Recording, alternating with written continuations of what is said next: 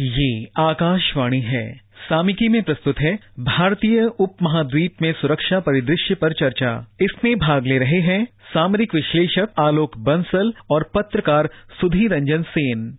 संयुक्त राष्ट्र संघ में भारत पाकिस्तान के खिलाफ कड़ा जवाब देते हुए कहा है कि जम्मू कश्मीर अंदरूनी मामला है और पाकिस्तान संयुक्त राष्ट्र संघ का जो ह्यूमन राइट्स फोरम है उसको इस्तेमाल कर रहा है। अपनी सियासत, अपनी पॉलिटिक्स के लिए हम आलोक बंसल। सर, सबसे पहला सवाल, ये क्या आखिरी बदमाशी है पाकिस्तान की? क्योंकि पाकिस्तान का तो कोई सपोर्ट कर नहीं रहा है। ऐसा है कि जब तक पाकिस्तान है तो बदमाशियाँ करना तो इनकी आदत बन चुकी जम्मू कश्मीर की बात करें, ये तो उल्टा चोर कोतवाल को डांटे वाली बात है। पाकिस्तान का लोकस स्टैंडाई किया है जम्मू कश्मीर पे। जम्मू कश्मीर भारत का एक अभिन्न अंग है। जम्मू कश्मीर रियासत का भारत में विलय उसी तरीके से हुआ था जैसे पाँच सौ बहत्तर पचहत्तर अन्य रियासतों का हुआ। संयुक्त राष्ट्र संघ ने भी ये बात मानी। उन्होंने कहा कि पाकिस्तान से आए हुए कबायली जो हैं, वो आक्रामक हैं और उनको ये जगह खाली करनी है। पाकिस्तान ने सात दशक के बावजूद इसको खाली नहीं किया। तो पाकिस्तान का तो कोई हो नहीं रहता। उल्टा अगर आप देखें, जो गैर कानूनी तरीके से पाकिस्तान ने जो अपने आधिपत्य में जम्मू कश्मीर लिया है, वहाँ पे उन्होंने क्या किया? उस हिस्से को इन्होंने दो भाग में बांट दिया। एक गिलगित बल्तिस्तान, एक मीरपुर मुजफ्फराबाद, जिसे ये एजेके या आज़ाद जम्मू कश्मीर कहते हैं। वहाँ पे क्या स्थिति है? वहाँ पे लोग जो हैं, पाकिस्तान के आधिपत्य के खिलाफ आवाज़ उठाते रहे हैं। उन्नीस सौ चौहत्तर में इन्होंने स्टेट सब्जेक्ट रूल खत्म कर दिया, गिलगित बाल्तिस्तान में। वहाँ के जो लोग हैं, उनकी जो डेमोग्राफी है, उसको बदलना शुरू कर दिया। वहाँ की जो भाषाई विविधता है, जो सांस्कृतिक विविधता है, वो धीरे धीरे लुप्त होती चली जा रही है। वहाँ के लोग इस दमन चक्र के खिलाफ आवाज़ उठाते हैं तो उनको जेल में डाल दिया जाता है। बाबा जान जैसे लोग हैं, जो सालों साल जेल के अंदर बंद हैं। वहाँ के लोगों की तो बात छोड़िए, पाकिस्तान के खुद की बात देखिए वहाँ पे मानवाधिकारों की क्या स्थिति है? पाकिस्तान के अंदर जो सेक्टेरियन माइनॉरिटीज हैं। उनका क्या हाल है? अहमदियाज आज अपने आप को मुस्लिम नहीं कह सकते। अपनी धार्मिक स्थल को मस्जिद नहीं कह सकते। उनकी कब्रें खोदी जा रही हैं जहाँ पे कुरान की आयतें लिखी हों, क्योंकि कुरान की आयतें नहीं रख सकते। आज ये क्रिमिनल ऑफेंस है पाकिस्तान में कि अगर अहमदिया कोई ऐसा काम करे जिससे कि दूसरे आदमी को यह लगे कि वो मुसलमान है। वो चुनाव में वोट नहीं डाल पा सकते। जहाँ तक सवाल धार्मिक अल्पसंख्यकों का है। आपने देखा कुछ समय पहले ननकाना साहब में एक लड़की को अगवा किया गया सिख लड़की को और उसकी ज़बरदस्ती शादी कराई गई। हिंदू लड़कियों के साथ तो ये सिंध में काफ़ी समय से होता आ रहा है। रिंकल कुमारी का केस आपको याद होगा। सर्वोच्च न्यायालय तक गया पाकिस्तान की और वहाँ के मुख्य न्यायाधीश ने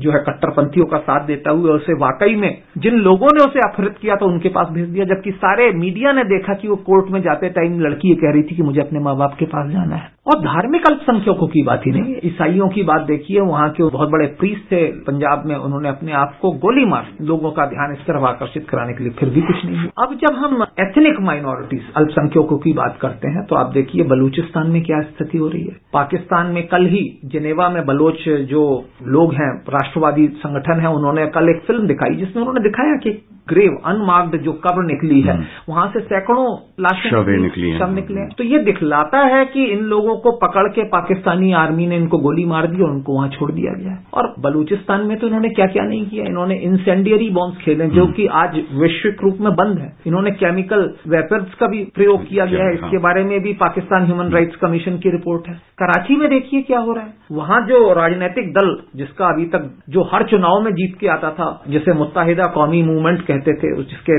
नेता जो है अल्ताफ हुसैन है, उसको आज काम नहीं करने दे रहे जो भी उसका कन्वीनर बनाया जाता है, उसको गोली मार दी जाती है। आप किसी भी दिन का अखबार देख लीजिए, दो या तीन उनके जो सदस्य उनको उठा लिया जाता है या गोली मार दी जाती है। तो कराची के अंदर एक दमन चक्र चल रहा है। सिंध के अंदर देखिए, जो बड़े बड़े राष्ट्रवादी नेता उनको गोली मार दी जाती है, जहर दे दिया जाता है। बशीर कुरैशी को जहर दे दिया गया, मार दिया गया। वहाँ पे भी वो है। पख्तूनों के साथ देखिए आज क्या हो रहा है। पख्तून पीटीएम जो ऑर्गेनाइजेशन है, जो पख्तूनों की आवाज़ उठा रहा है, उसके खिलाफ कदम उठाया जा रहा है। उनके जो सांसद चुन के आए हुए हैं, उनको जेल में डाल दिया गया है, बिना किसी मुकदमे के, बिना किसी सुनवाई के, बिना किसी हियरिंग के। पाकिस्तान का जहाँ तक ह्यूमन राइट्स वाले अगर आप कुछ भी उनको रैशनल चीज़ बनाओ, कुछ ब्लॉगर्स थे बेचारे जिन्होंने कुछ लिखा तो उनको जेल में पकड़ कर डाल दिया गया, बिना किसी ट्रायल के, बिना किसी कोर्ट के।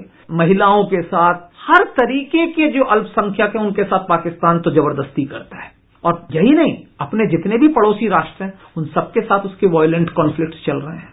चाहे ईरान हो चाहे अफ़गानिस्तान हो चाहे भारत। हो तो ऐसे राष्ट्र का कुछ संयुक्त राष्ट्र संघ में जाके मानवाधिकार की बात करना बहुत ही हास्यास्पद लगता है। सर आगे बढ़ते हुए हम देखें कि हाल फ़िलहाल में अमेरिका ने जो तालिबान के साथ बातचीत हो रहा था उसको ठप कर दिया बंद कर दिए प्रेसिडेंट ट्रंप ने कहा कि अगर ये लोग बातचीत करने के दौरान ये दहशतगर्दी बंद ना कर पाए तो हम बातचीत नहीं करेंगे। इसका असर क्या होगा? मैं हमेशा से ये कहता आ रहा हूँ कि तालिबान से बातचीत करने से कुछ हासिल नहीं होने वाला है। अगर कोई ये सोचता है कि वहाँ पे एक संधि हो जाने के बाद जो आदमी पिछले दो दशकों से बंदूक चला रहा हो, वो हल जोतने लगेगा तो गलत फहमी में है। वो बंदूक ही चलाएगा। शायद अफ़गानिस्तान में न चलाए तो किसी और जगह पे चलाएगा। और पहली बात यह है कि तालिबान और अलकायदा के बीच में एक डिफरेंस पैदा करना जो कि अमरीकी सोच रहे थे, बहुत ही गलत चीज़ है। ये पाकिस्तानी एक प्रोपेगेंडा था, जिसमें अमरीकी गलती से शामिल हो गए और वो बातचीत करने लगे क्योंकि इससे पाकिस्तान का प्रभुत्व बढ़ रहा। क्योंकि तालिबान कहाँ है? पाकिस्तान में है। तालिबान क्रिएशन किसकी है? पाकिस्तान की है। तालिबान का नेतृत्व कहाँ था? पाकिस्तान।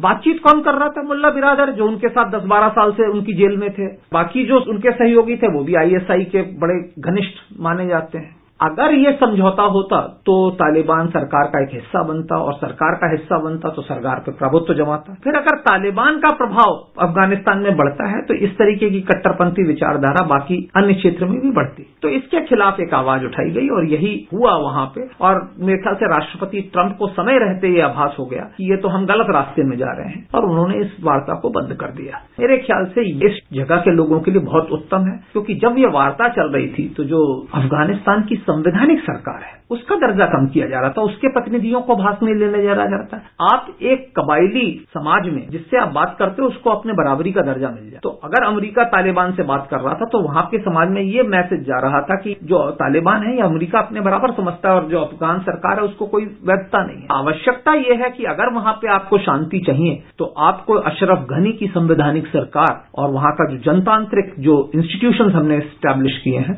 उनको हमें सुदृढ़ करने की है, जिससे अफगान लोगों को ये पता चले कि शांतिपूर्वक तरीके से सत्ता का हस्तांतरण हो सकता है और वो अपनी सत्ता खुद चुन सकते ये हुआ अफ़गानिस्तान की बात से। दोबारा अगर पाकिस्तान की तरफ़ एक बार नज़र ले आए तो हम देखते हैं कि एफएटीएफ में पाकिस्तान को करीब 125 सवालों का जवाब देना पड़ रहा है। अभी भी वो ग्रे लिस्ट में है। और पैसा इकट्ठा करना फॉरेन एक्सचेंज इकट्ठा करना बहुत ही मुश्किल हो रहा है पाकिस्तान के लिए। पाकिस्तान एक हिसाब से एक साइड में एफएटीएफ में ग्रे लिस्ट में, दूसरे साइड में भारत के खिलाफ। ये कहाँ तक ये लोग खींच पाएँगे? देखिए ऐसा है कि ये जो भारत के खिलाफ जो एजेंडा जो बढ़ा ये उसी वक्त बढ़ा जब राष्ट्रपति ट्रंप अफ़गानिस्तान से बात करने लगे। तो जब अमेरिका तालिबान से बात करने लगा तो पाकिस्तान को लगा कि वो फिर से सेंटर स्टेज पे आ गए हैं वो बैक इन फेवर जिसको कहते हैं। तो उनको ये लगा कि भाई हम फिर से वापस रंगमंच में प्रमुख कलाकार के रूप में उभर रहे हैं और हमारे बिना कुछ होगा नहीं।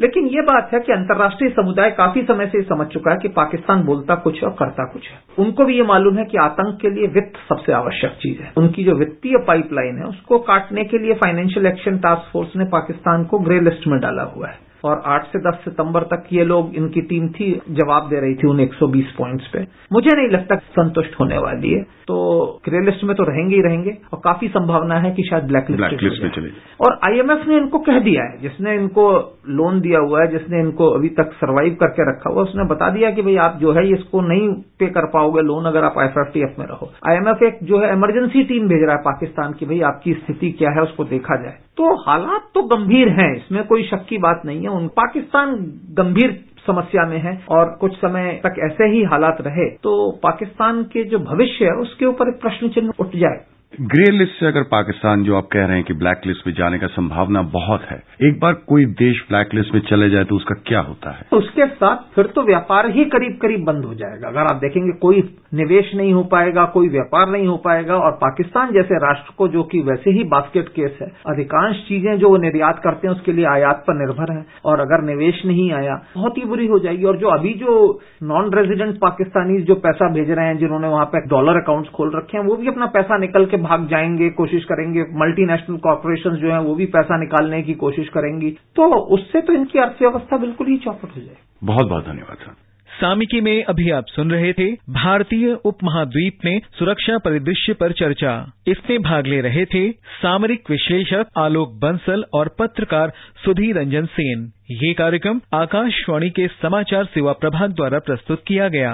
इस कार्यक्रम के संबंध में अपनी प्रतिक्रिया आप हमें ईमेल कर सकते हैं। पता है A I R N S D talks at Gmail dot com ये कार्यक्रम फिर से सुनने के लिए लॉग ऑन करें हमारी website news on A I R dot com